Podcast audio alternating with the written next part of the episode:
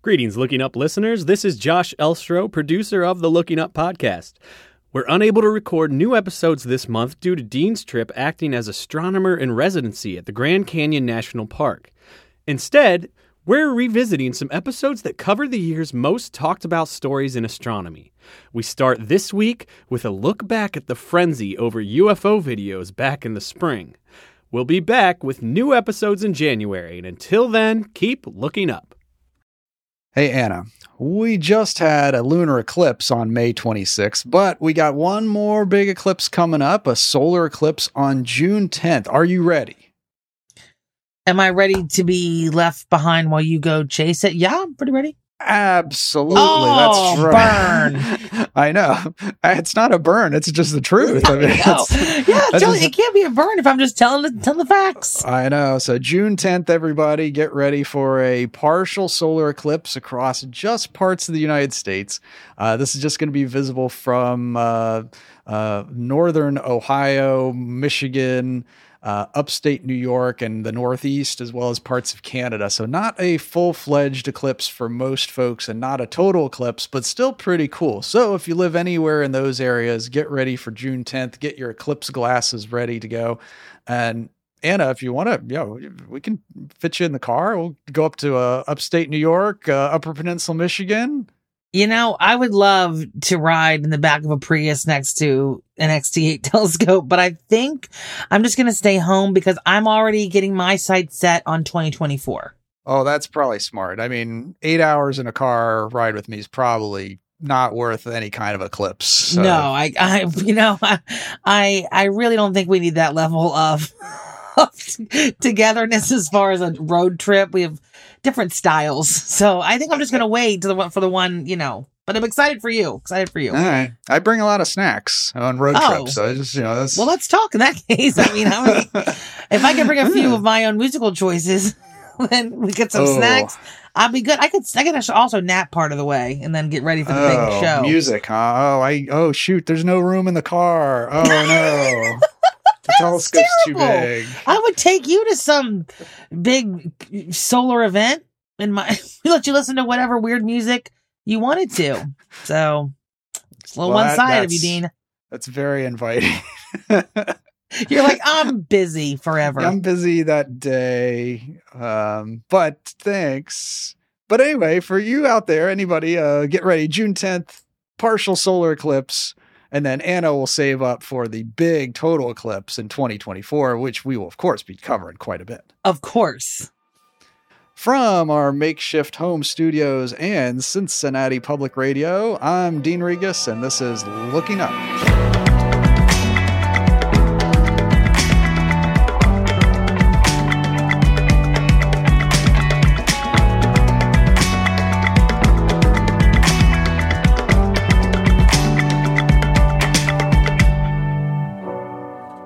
And I'm Anna Hehman, and we're both from the oldest public observatory in the United States, the Cincinnati Observatory. Dean's the astronomer, and I handle the operations. We share the wonders of the universe with thousands of people every year, and now we're doing the same through this podcast. We love talking to astronauts, scientists, authors, and all kinds of colorful characters about topics like astronomy and space science. Our guest today is a professor in the astronomy department at the University of Washington and an author of the new book, The Last Stargazers The Enduring Story of Astronomy's Vanishing Explorers, Emily Levesque. So, we're not planning any road trips anytime soon. Got it. I, you know what? I even have bigger fish to fry today, so I'm not even going to get in with you about this whole road trip thing. Perfect. This, uh, but yeah, that's that works. But you know what I want, what we're going to talk about today? Oh man, I'm nervous. You should be nervous. Yeah. What what you do we got, got? some explaining I, to do. I see I see it on the list of what's coming, but tell everybody what I'm nervous about. We're talking about aliens. We're talking about Bum, UFOs. bum. Bum, bum. Where, yeah. We're going to cue some dramatic music there. That's right. Um, yeah, we got, we got some things going on and it's all looking pretty legit to me. Really? What's going on? The invasion is on. That's right. The invasion is on. I think it's like it's happening. Yeah, there's been a lot of talk about uh, videos uh, taken by folks and uh, pilots and Navy and Air Force videos and all this stuff. But I think the one that I really want to talk about is uh, the theory of a uh, spacecraft that we watched, that everybody got to see.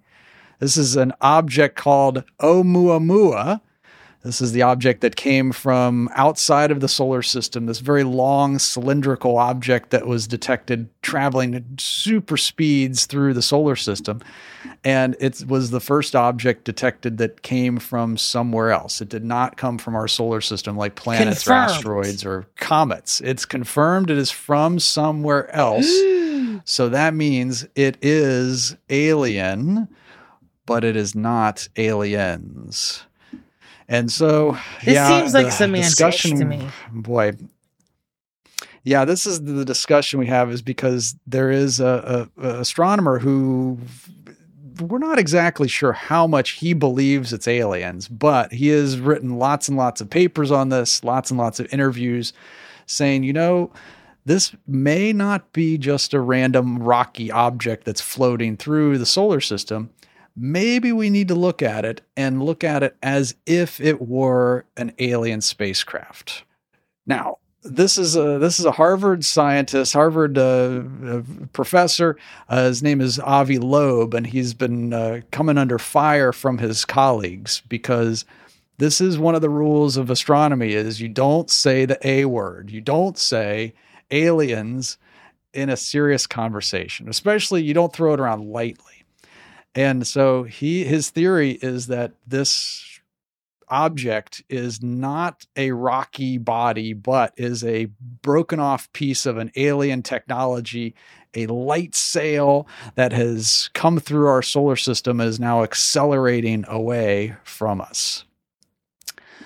Now, that sounds pretty good. I mean, that sounds intense, right?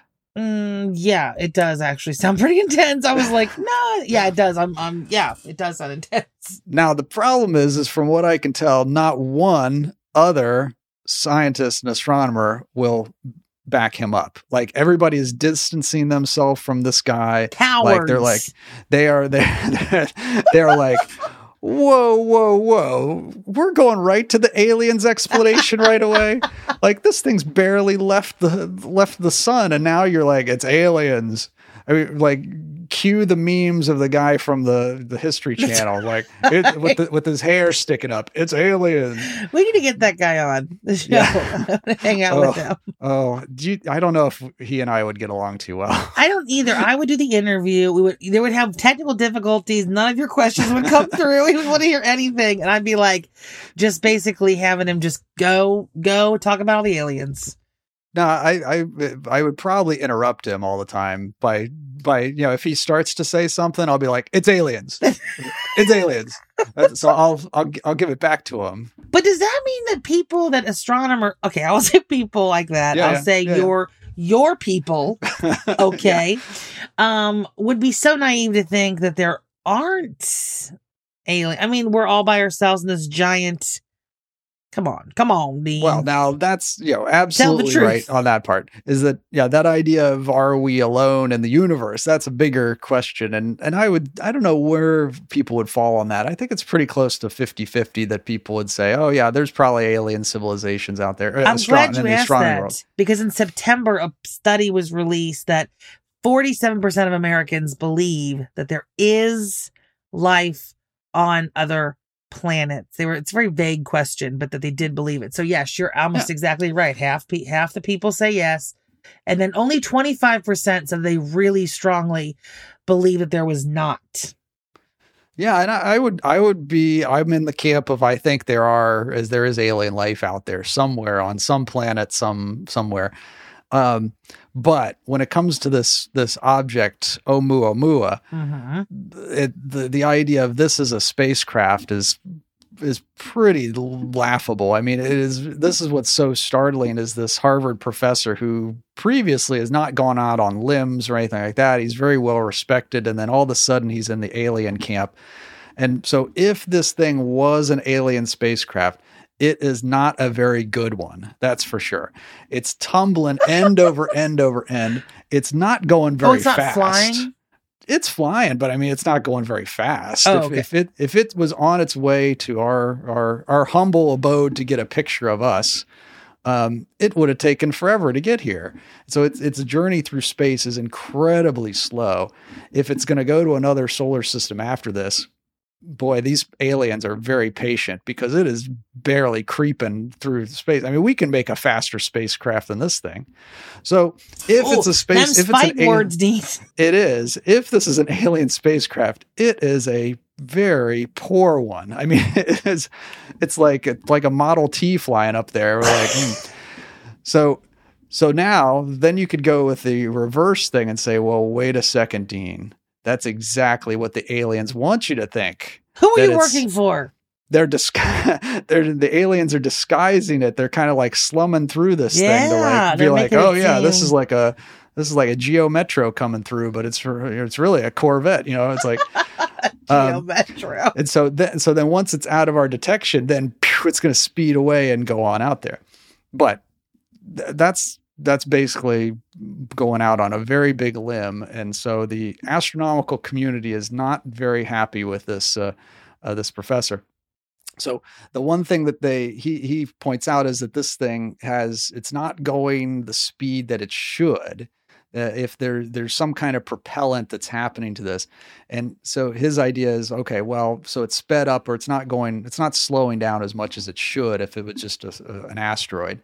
Um, to which everybody else says, well, yeah, it's like jetting gas like a comet or any asteroid that goes around. And he says, oh, well, we can't see the jets of gas. And astronomers are like, just because we can't see it doesn't mean it's not happening. Don't go to the alien thing right away. and Man, so this it's is like so it's basically like, well, hot button issue. it is a hot button issue, and we are not happy with this. Not like that one bit. You're the representative of all this. So you're like, our duly elected representative, Dean Regas, will be speaking on behalf of the Federation of Astronomers who say this is not aliens. That's right. That's right. Yeah. So, uh, so yeah, if the two of us were appearing on a stage, he would give this very long explanation about how it's aliens, Right. and then I would be the reversed guy and be like, "Not aliens." Yeah.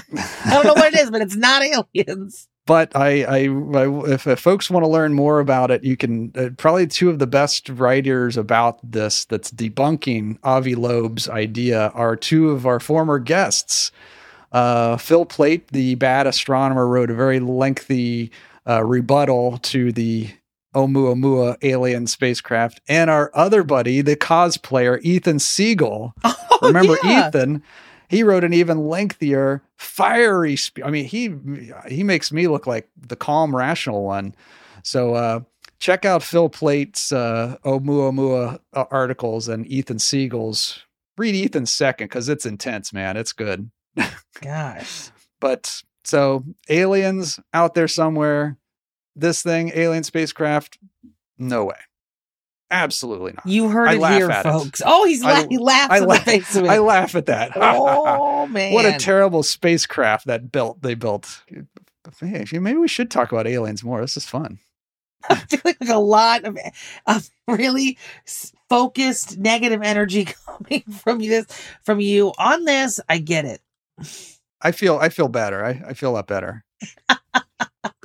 Emily Levesque is a professor of astronomy working in the astronomy department at the University of Washington. And last year, she released her first popular science book, The Last Stargazers The Enduring Story of Astronomy's Vanishing Explorers.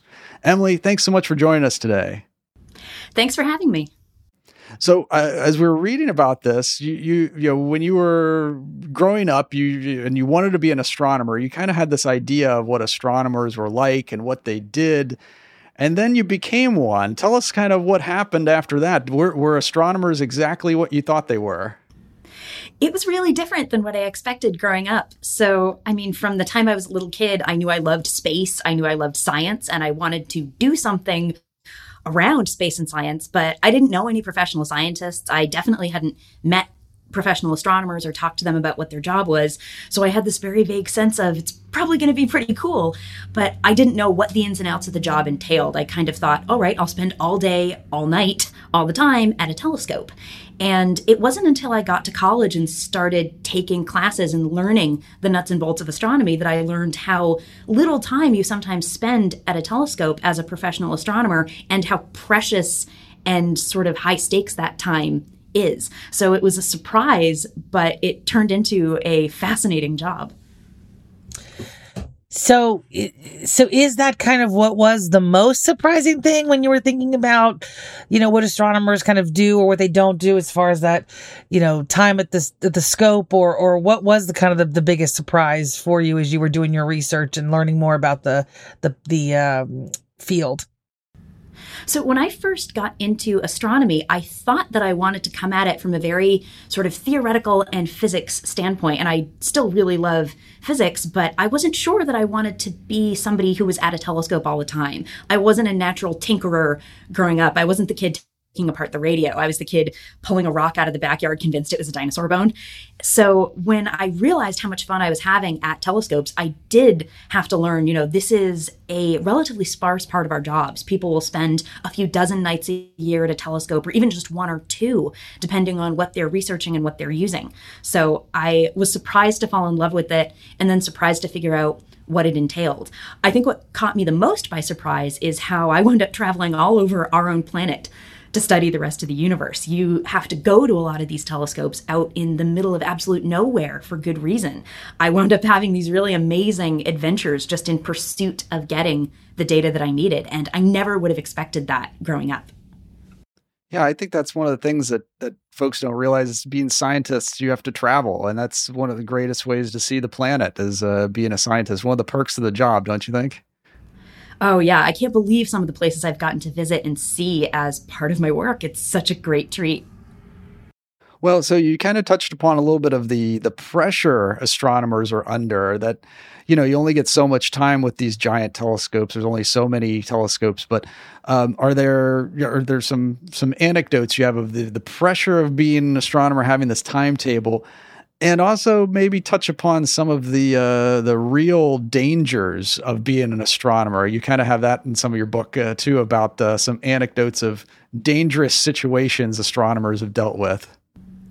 Oh yeah, well, it's interesting to make sure people understand just how high stakes a night at a telescope is because we apply for access to a telescope like other scientists apply for grant funding.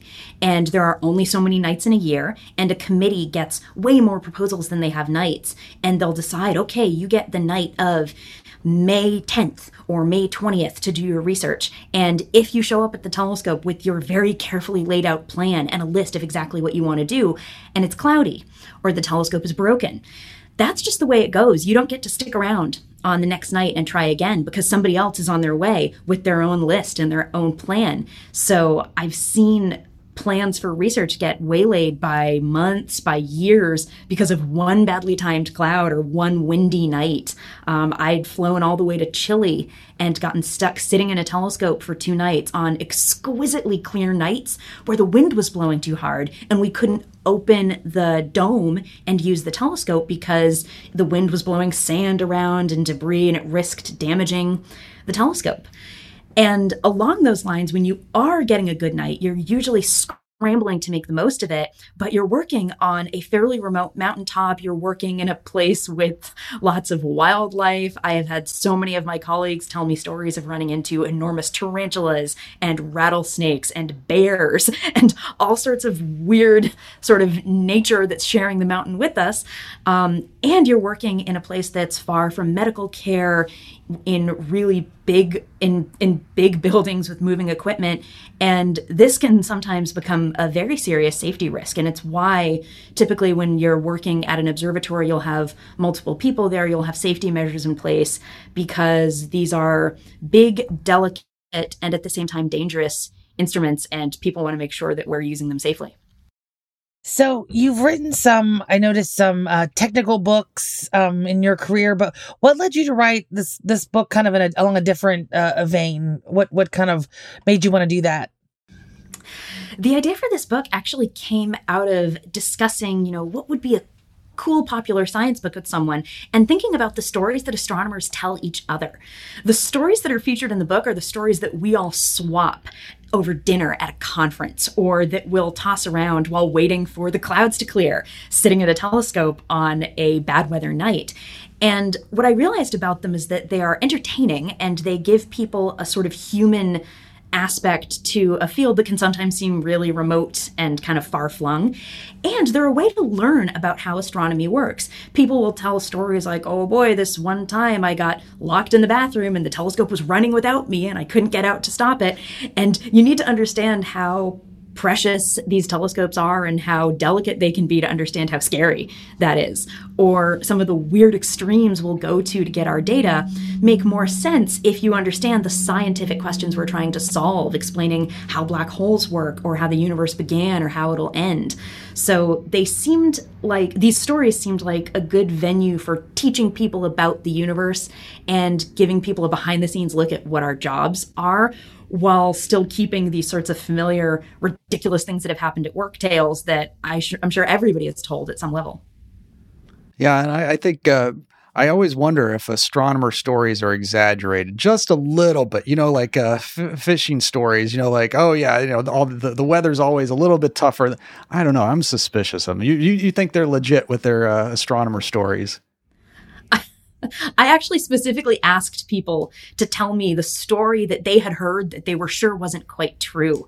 Um, I interviewed more than a hundred of my fellow astronomers for the book, and I mostly just wanted to get their stories and their experiences of working at telescopes, their thoughts on how the field has been changing because technology's really dramatically changed how we do our research. But I wanted to get the, you know, what story do you absolutely don't think is true, but your advisor's advisor told it to you or you overheard it at a conference and it was just wacky because I wanted to hear the stories that had just entered like the legend of the field. And there were absolutely tall tale versions of stories that I had to chase down to get the real answer to. Well, definitely astronomers are a chatty lot from my experience. I don't know, it's all those those long nights. like if they get an actual audience of actual humans, you got to watch out, right? Oh yeah, we'll we'll talk about our research all day, and we do get practice. You know, at three in the morning at a telescope, and I mean, our 3 a.m. conversations are the same as conversations anywhere at 3 a.m. Nobody's quite awake, everybody's filters off a little, but you're there for a reason, and you're excited about what you're doing. You're just getting tired. So yeah, we're we're happy to talk about our science to anyone who's interested in listening. Maybe um, you could uh, just talk a little bit, um, kind of your experience in a more general sense with how you see the field of astronomy and space science changing for women specifically. Um, and kind of your your experience and then what you see as far as doing kind of your research and some of the conversations you've had yeah i'm really glad you asked this because this was a aspect of the book that i very much wanted to cover is how the field has changed and how the field is still changing um, a I think in 2017, um, something like I'm, I'm tr- sorry, I'm trying to find the number. Um, there were um, for, women earned 40 percent of the 186 astronomy PhDs that were awarded in 2017. And 40% is pretty good. So it sounds like the fraction of women in astronomy is starting to get better. Um, a generation prior, women were not allowed to be the main investigators at telescopes. Women weren't allowed to stay in the dormitories at observatories. And women did use telescopes and stay on these mountains and do amazing groundbreaking research. They just had all these roadblocks that they had to deal with that the men didn't. And those roadblocks have been getting torn down at a very nice rate. We're also not done. Um, 40% of PhDs awarded does not necessarily translate to a representative group in senior positions or directing the field. Um, the number of Hispanic women and African American women is much, much lower and is still something the field is trying to improve. So it was interesting to explore how women in astronomy have been making massive, amazing contributions for decades and decades in spite of everything that was put in their way. And it's also nice to see that, you know, maybe these as these barriers drop the representation will continue to go up we'll continue to be able to appreciate folks for the science that they're doing and not just and not see their gender as a impediment or a reason to discriminate against them so it was nice to watch that change. Um, the field is still far from perfect. Um, I spoke to women who had dealt with issues of harassment in the field or who had been pushed out of the field, and nobody should ever have to deal with that. But I'm hopeful that everybody realizes this is a problem and needs to work on making it better. Well, Emily, thanks so much for talking with us today about your great uh, new book, The Last Stargazers The Enduring Story of Astronomy's Vanishing Explorers. It's been a lot of fun talking to you and, uh, you know, how you portray astronomers, uh, you know, the field that I love. It's, it's just wonderful. So thanks so much for joining us today. Thanks again for having me.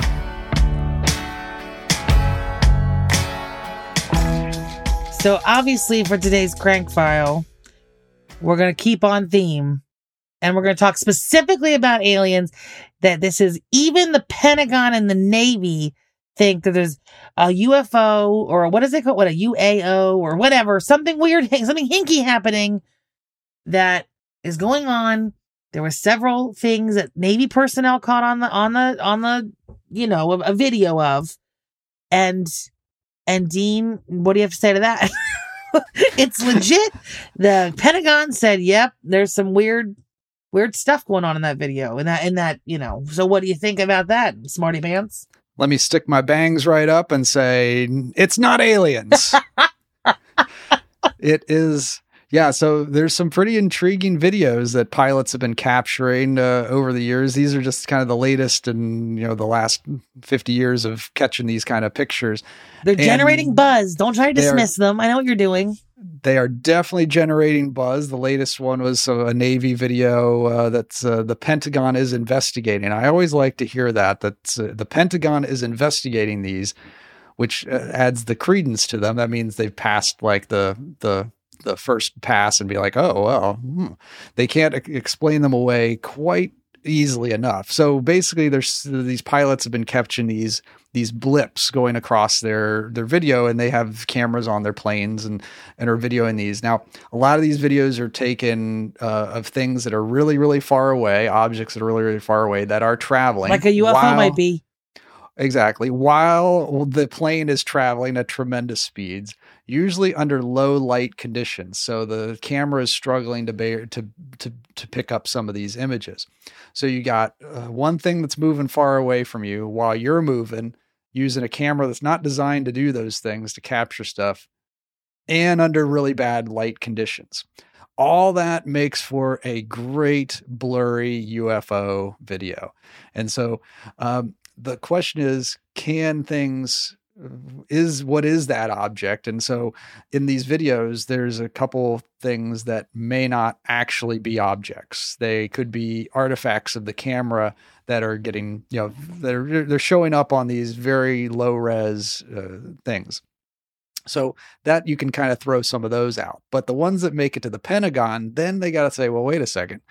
Okay it's not an artifact of the camera it's an actual object the problem is with all of these, it's all explainable. And I'm not going to do a great job on it. Uh, definitely not as good as some of the folks that uh, uh, we found some really good ones online, especially a guy named Mick West. So if you do YouTube, uh, go to Mick West, how he explains the new Navy UFO videos.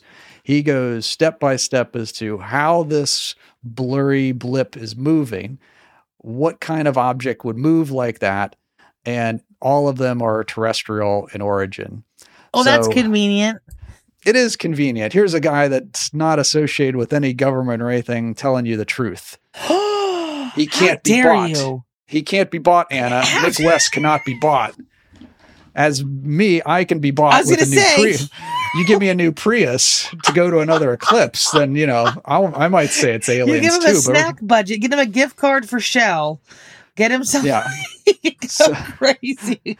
I do like that when people think that I've been bought off, and I'm like, "Do you see the car I drive?" Yeah. Did, this is I'm the most good, glamorous job in the world. I'm not a good negotiator if they bought me off because I haven't been bought off enough. Oh my god! Um, you do have those but, fancy UFO wheels, hubcaps. Oh, oh. Oh, right. Where did I get those? Oh, where did you get those? From the anti UFO lobby as an ironic gesture?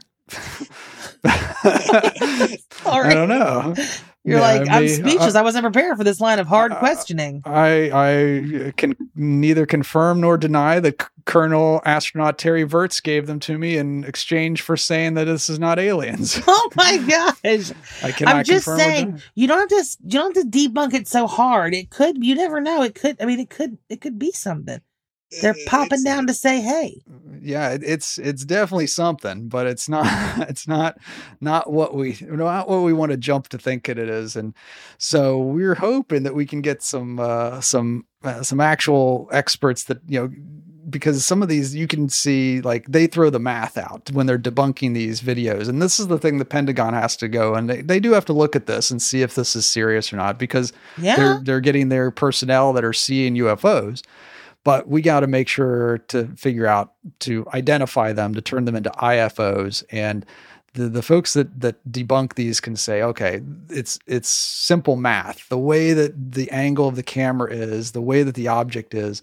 They, the, the really compelling videos are the ones where it looks like the object is like skimming above the horizon, skimming above the waves and that kind of stuff. So it's like going really, really fast over the waves and he explains it, it it's all about perspective when you're zooming in on something so far away while you're at such high altitude traveling at so fast a speed the background is going to look like it's going super fast.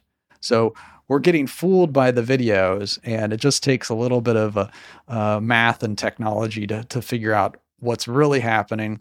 And so most likely uh, these things are just other aircraft that are passing by. So I'm giving you the boring answer, but uh, that's what's going to get Daddy some new hubcaps. So that's how it's going to work. I think that it is upsetting how you've been willing to sell yourself out for vehicular accessories and and I'm gonna wait to see what the Pentagon says. that maybe we've just blown this thing wide open.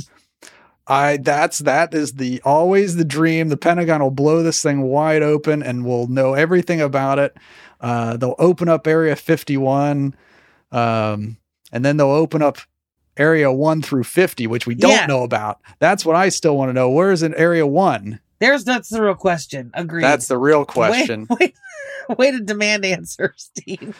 That's also called deflecting too. That's another. It's another uh, Pentagon technique that they've taught me. I mean that they've that they I mean, what? Where am I? okay. They didn't teach me very well about it, but they did teach me. Yeah, if you tell people about it, what you're doing, it doesn't actually work to deflect. It actually brings the focus I back only on. shoot. I only went to the first fifteen minutes of that one.